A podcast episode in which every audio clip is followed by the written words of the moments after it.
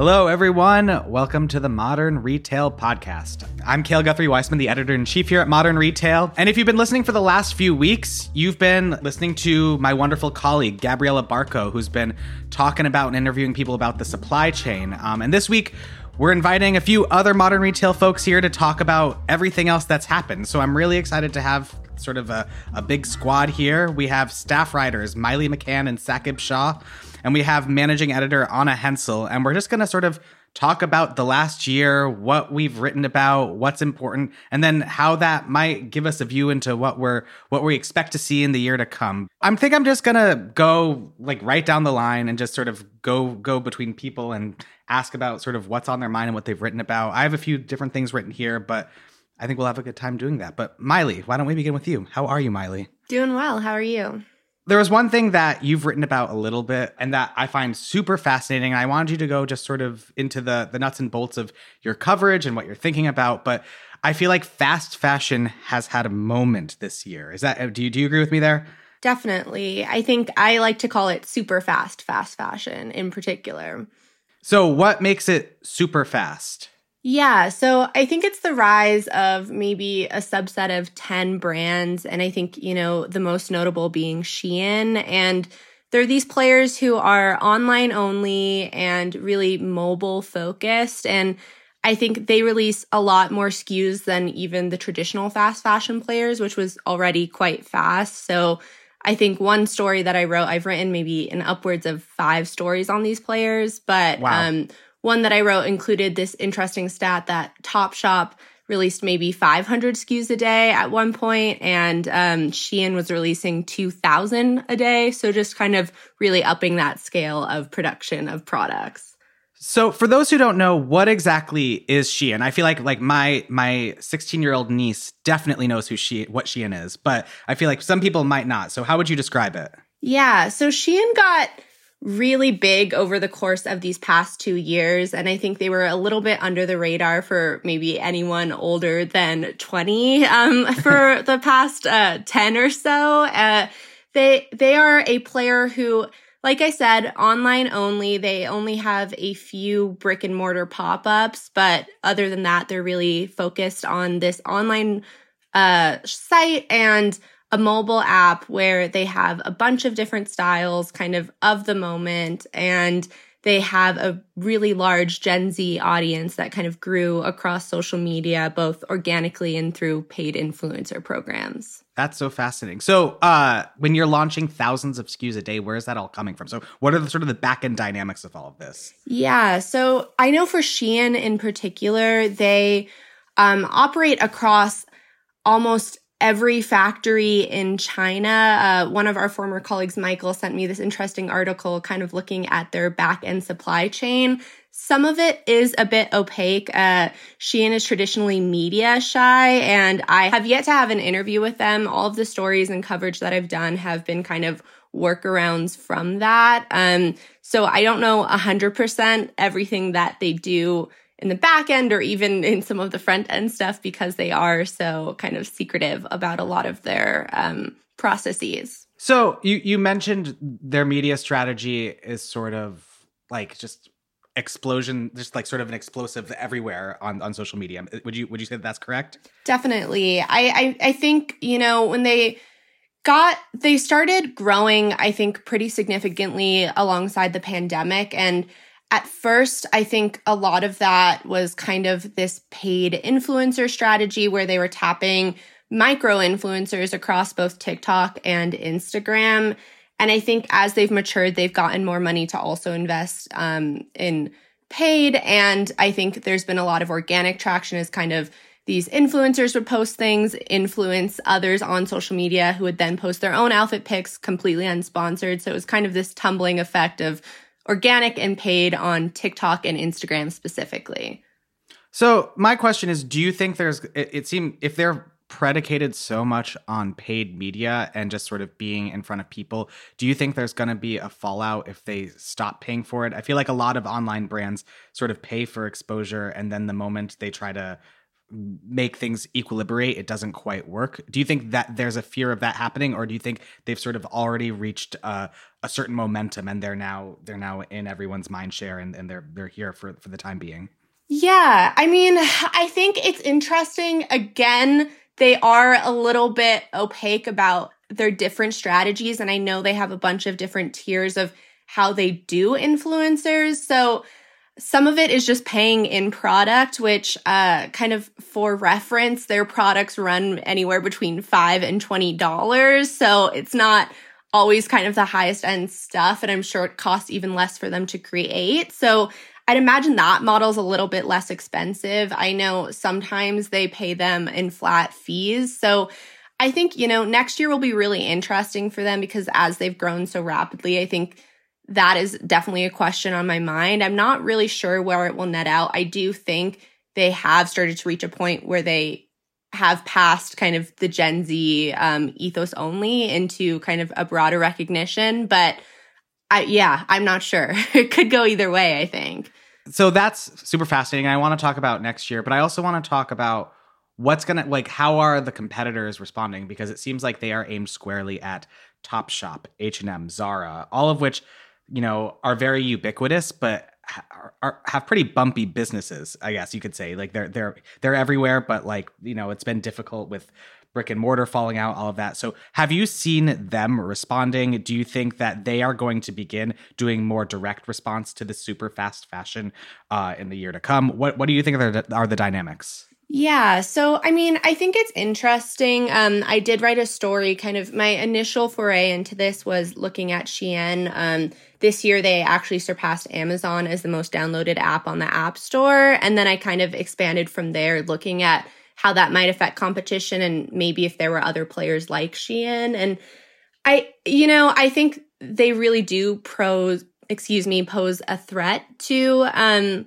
these older players. I think it is somewhat of a different model. I they are online only and they don't have the brick and mortar presence that these traditional players in fast fashion have. But I think we're seeing traditional players like H&M, like Zara focus more on their mobile app. That was really what drove a lot of success for um, Shein and Co earlier this year and kind of I think really appeals to the Gen Z mindset. You can kind of switch over from TikTok into the Shein app very easily. So I think seeing the investments that a lot of traditional players have done in their digital infrastructure and mobile apps specifically, I think is one way that they're really trying to combat that. But I do think they have that benefit of brick and mortar that some of these online players don't. Absolutely. Well, that leads to another topic, and I'm actually going to bring someone else on, which is Saqib. Sak, you've written a bit about live streaming, which I feel like is something that a lot of influencers, specifically for digital only apparel brands, have done. So why don't you just give a little bit of background about what you've what you've written about in terms of the live live streaming these days? Yeah, so I think like purely in terms of adoption, I think this year has been a big one for live stream shopping. Um, I think um, you have like some of the biggest retailers um, and the biggest tech platforms embracing the format. Um, We've seen um, big social media and video platforms like Facebook, YouTube, and TikTok um, run shoppable live streams with companies like um, Walmart, Sephora, and Macy's. So um, we're seeing way more activity this year.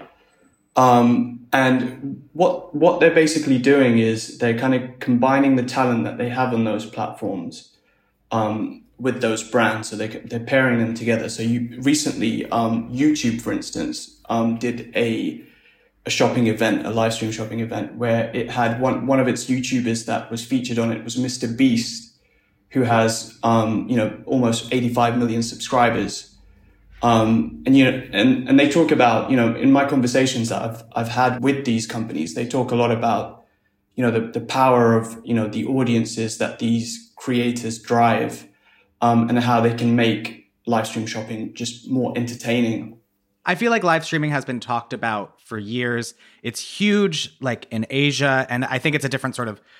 There's a different mentality. I feel like uh, people overseas, compared to the United States, uh, there isn't as much of a pause between watching something like on your phone and then clicking buy as there has been here traditionally.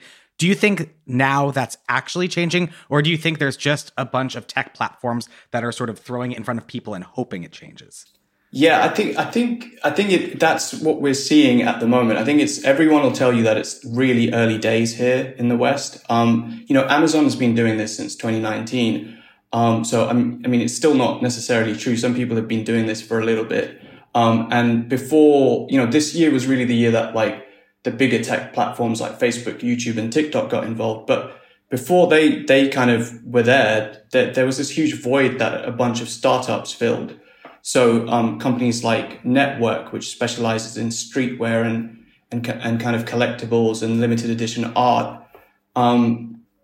And NTWRK, for instance, they say they, they do these shopping festivals, right? So they'll do these like every month or every now and then. Um, and they say that they, on average, generate upwards of $2 million in sales during these kind of like, you know, two day events. Um, so there's, there's, there's certainly like pockets of engagement. And we've heard a lot from kind of individual brands like, you know, Heinz did like a Halloween live stream and it said, you know, it got um, 270,000 views. I mean, but that includes live and on demand after it concluded. So we're seeing pockets of engagement, but we're not seeing the kind of, you know, gross merchandise sales that we're seeing out of like China where, you know, a, an, an event on, you know, an Alibaba's Taobao live streaming um, app will generate, you know, tens of billions of dollars. Um, we're not getting that. But again, as these platforms will say, it's really early days. The, the, the market, you know, the startups and even the bigger tech platforms are saying this could take three to five years to really evolve and reach that kind of mainstream status.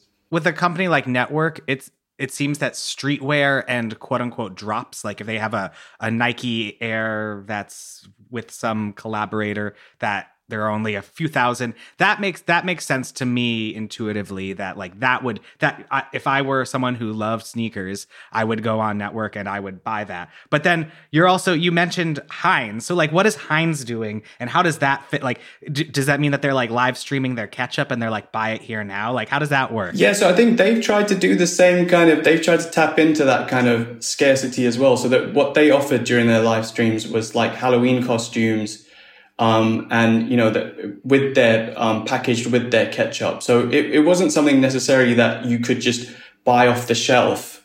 You know, it was still kind of limited to that event. So I think that's what everyone is really is trying to tap into. And I mean, I was speaking to YouTube the other day, and they were saying things like sneakers. Um, and collectibles like trading cards, they're really the kind of hottest areas right now for live stream shopping. All right, Maile, I want to bring it back to you because there's another trend that you've written about that I'm just personally obsessed with, which is everyone is pivoting to the outdoors. And that sounds like such a like line like capital P, capital O for pivot outdoors. Anyway, but like uh I feel like every few weeks I get a news press release from a company that is either announcing an outdoor line and that could be apparel, it could be furniture, it could be something else. So just give me sort of a, a rundown of what you've seen and what you've written about because I think it's an interesting sort of sign of the times, I guess. Yeah, no, I think we first got on this when you actually pitched in an editorial meeting to us. you you kept saying the phrase everything is an outdoors brand. We need to cover that. and I I mean, I really agreed with you and I think like you said, we're seeing it across categories. If you were a traditional furniture brand, you're selling patio furniture. If you were an athletic apparel company, you're starting to sell technical outdoors wear. And I think I think this year in particular, we're really seeing brands kind of cascade into the outdoor space. You know, it grew big in 2020, but I think it was too early for brands to kind of come up with their response. But 2021, we've seen the rollout of either in-house products or partnerships or uh, new category expansions to kind of tap into something that grew randomly very large during the pandemic as a lot of stuff changed and we were forced to kind of adapt our behavior due to stay at home orders. So, do you think this is a long-standing trend? One of the trends that that we've written about a lot is, and you just mentioned it right now, but it's everyone's been focusing on the home. People have been working at home. People have been staying at home. like home you know, home improvement sales have gone up, all of that jazz. The outdoors is a little bit different because it's not, you know, people might say they want to go camping and then they go camping once they're like I don't want to go camping again. Um so but it seems that there a lot of money and a lot of sort of lines of products are being funneled into this category. So do you think that this is sort of a shift in what's going on and how people are interacting? Do you think that it's a new a new trend or what, what do you think is going on in the long term? Yeah, no, that's definitely something I've been covering a lot of different categories that grew big due to the pandemic and then kind of what will that look like for the future. And I think, you know, the outdoors in my mind has a little bit more staying power than something like crafting, which you're already kind of starting to see some of sales in that space go down after that initial pandemic boom. I think, you know, because so many brands are accessing it from different ways, I think there's something maybe for every consumer. Um, a bit of a cliche, but I, I think maybe true. I, you know, you're seeing water bottle brands create water bottles that are made out of more technical um, materials that kind of keep drinks colder for longer, could be used for camping, but are also just kind of being adopted as something stylish in their own right. So I think, you know, as that mind shift changes to the aesthetic of outdoors, whether or not you actually need some of that technical stuff, I think you know, creates a base of consumers that's maybe a little bit broader than someone who's actually going camping all the time and maybe just wants the products because they're trendy and in and you know, seeing that in fashion and hydration and food, you know, I think that might last a little bit longer. We're going to take a quick break and we'll be right back.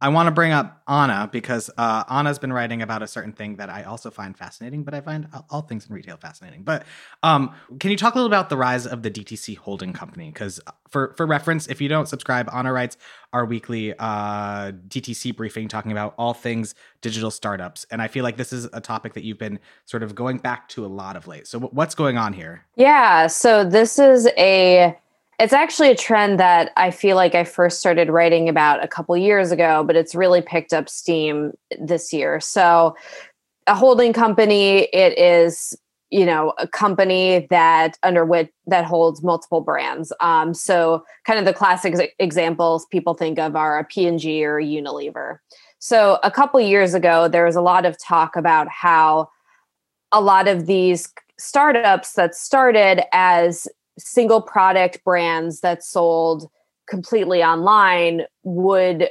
eventually acquire or pivot to this holding company model because customer acquisition costs were so high.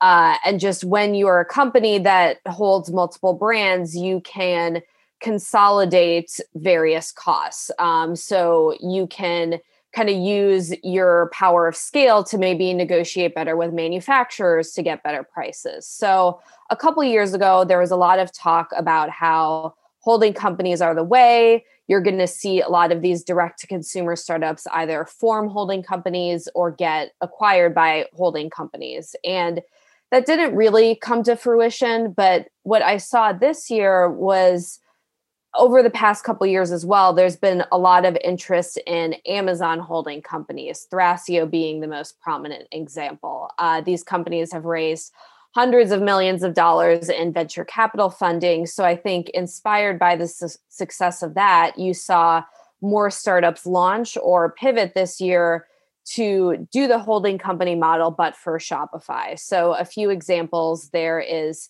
a new company called OpenStore. It just launched this year um, and it's reached a $750 million valuation in eight months. And they go out and acquire Shopify brands, uh, but they have come up with their own algorithms, which they claim will help them identify, you know, the right businesses to acquire. And they claim they can acquire a company in a matter of weeks. Uh, you also have the razor brand Harry's, which after their acquisition by Edgewell fell through, uh, they pivoted also to a holding company model.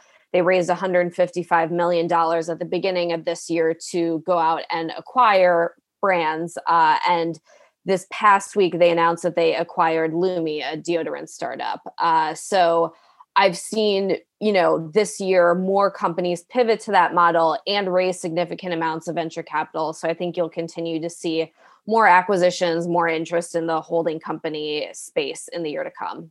So um, I'm going to ask you this, and then I'm going to ask Saqib this because Sak uh, covers Amazon. But do you think this model has staying power? Or is this just a way to get a lot of venture capital? Like, what do you think there's going to be a fallout soon because of this? I think it does have staying power, but I think it has staying power when you have brands that make sense together, right? So, uh, and I will say, I've talked to OpenStore and they are acquiring all sorts of brands, whereas you have other holding companies. Uh, Pattern Brands is another example of a company that pivoted to a holding company model this year. They say that they are focusing only on brands in the home goods space. Harry's is f- focusing on personal care. But of course, because a lot of these companies are raising significant amounts of venture capital, uh, having a lot of money allows you to kind of paper over some mistakes. So I think you'll also see some of these holding companies get by for a while because they have a ton of money in their reserves, they have a lot of scale. Uh, but then at a certain point when they're not profitable, no one else will give them more money. That's when you might start to see some of them implode.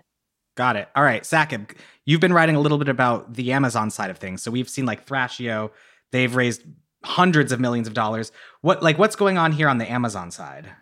Yeah, I mean, on the Amazon side, uh, you mentioned the um, funding part. I think last year it was somewhere in the region of $12 billion um, that these companies raised. Um, and, and, you know, they're, they're popping up in more places. There's the US ones and, and, and in, and in Europe as well. Um, and yeah, I think these, the, the bigger ones, um, you know, some have been around for, you know, over a decade, like a company like Goja has been around for, for 13 odd years. Um, and Thrasio, you know, that, that's been around for a couple of years, but they've already, you know, amassed about 200 brands in that short span of time. Um, and I think what they're doing now is they're, they're looking more kind of, they their main focus is Amazon, um, and acquiring brands internationally as well on, on Amazon. So they've, they've acquired brands on, on, um, from Amazon Japan, um, and they're trying to bring those brands to the US, um, you know, the success, the successful ones, or, or even just, you know, one of their successful products. Um, they'll then bring that to Amazon.com or take a brand from, you know, here in, um, in, well, in the US and take, take that back to Japan. Um, again, they look, obviously they, they have like a ton of data. Um, they have all this capital that they use to kind of boost those brands as well using, um, Amazon advertising. Um, and yeah, and they've, they've really, they're starting to focus a bit more on kind of internet, internationalization, as they call it, of those brands as well. And, and I think that it's a sign of, of those companies maturing a bit. Um, and as they target like newer markets, I mean, th- there were reports that, um, Thrasio, for instance, was going to, um, launch in India as well, which obviously is a massive, um, e-commerce market. I'm glad you brought up maturation. And Anna, I want to speak to you specifically about this because I feel like this has been the year of online companies, DTC companies going public. So just give us a little bit of the the table setting. What's happened of late? Yeah, so there's data that's shown that this year there's just a record number of companies in general going public. So it makes sense that you also have a record number of direct to consumer startups going public. Now, how people define direct to consumer might vary, but you have a lot of the what I consider to be the most notable names in the direct to consumer space that went public this year. So you had Warby Parker uh, do a direct listing, you had Allbirds go public, you had Bark, which sells dog toys, go public via a special purpose acquisition corp. Um, I think that what why all of these startups are going public now is just uh, particularly over the past two years, there's just a lot of money to go around. And I think that these startups have seen other startups have what they look at as successful public debuts and think, hey, why don't we do that? Uh, now, what you have seen happen this year, I think, is a lot of you know, I think most companies, when they go public, they have a pop on the first day of their IPO and the stock price immediately goes up, and that's great. But the question is, how long will that last? Uh, at what point will especially a lot of these companies are still unprofitable so for how long will wall street continue to reward them when there's no clear path to profitability kind of the uh, caution sign that i guess is the backdrop to all of this is this year you also had casper which was one of the first direct to consumer startups in this modern kind of class of brands we think of. They went public about two years ago and they were actually acquired and taken private again because their stock price dropped so low and there was no clear path to profitability for them. So I think it's a real interesting dynamic here. You have a lot of startups rushing to go public because they see it's done well for other brands in the short term, but in the long term, there's still a lot of questions about how they'll do on the public markets two years ago, you and I were writing about DTC companies, and I remember we talked a lot about like sort of the revenue wall and the difficulty to scale. And it was always like you're gonna if you're a, a young to medium, you know, medium aged company, you're growing a lot, but then it's really difficult to hit sort of that like vertical, like we're gonna sell a lot. And we all we we wrote a lot. We looked towards Casper as like this is probably one of the few options that companies can take to actually begin to really hit fever pitch when it comes to their growing their businesses. Do you think that now that we're seeing we're seeing Casper's fallout, but we're also seeing a bunch of other companies go public. Do you think companies are going to take note of that? Do you think this is just going to be sort of a, a cycle, sort of sinusoidal in terms of, you know, companies raise a lot of money, you know, either go public and then a few years later have difficulty? Like, what, what do you think is the long term prospects of what's going on here? Yeah, I think there's a few different scenarios here. I think that one there are some startups out there where it's among the ones that just went public where there are a lot of expenses beyond just customer acquisition costs i think to put it simply. And just there are so many different areas where they're kind of draining money that it's very hard to see how they will become profitable in the near term. Uh, there are some other companies that i think have been able to kind of cut down, especially on customer acquisition costs by opening a lot of stores. I think that Warby Parker is the most prominent example. Uh, and that's an example of a company I believe in, I might get the year wrong, but in 2019, they didn't make money, but they didn't lose money. So they recorded net zero. So uh, I think that there are some companies like that where there is a more feasible path to profitability, it will probably require some cost cutting. Uh, you see a company like Peloton that also went public uh, a couple years ago, and they recently put a freeze on new hiring as they're trying to get their costs under control. So I think that you will either have the companies where there's really no clear path to profitability kind of flame out. I think that you will have some get there through a lot of tough decisions and a lot of cost cutting. So I think that uh, yes, I think that we it'll be kind of two diverging paths. We'll see these companies that just went public take. Well, everyone, this has been such a fascinating conversation. I think we we certainly didn't hit on all things retail, but we hit on some of the the most fascinating, interesting parts of it. And they all sort of ladder into what I personally will be looking into for the year to come. And a lot of that comes into business models, profitability, and what actually is um, going to stick. But Maile, Saqib, Anna, thank you so much for joining me this week. Thanks. Thank you. And thank you for listening to this episode of the Modern Retail Podcast, a show by Digiday. If you haven't already, please do subscribe and send this podcast over to a friend who you know would enjoy it. See you next week. Música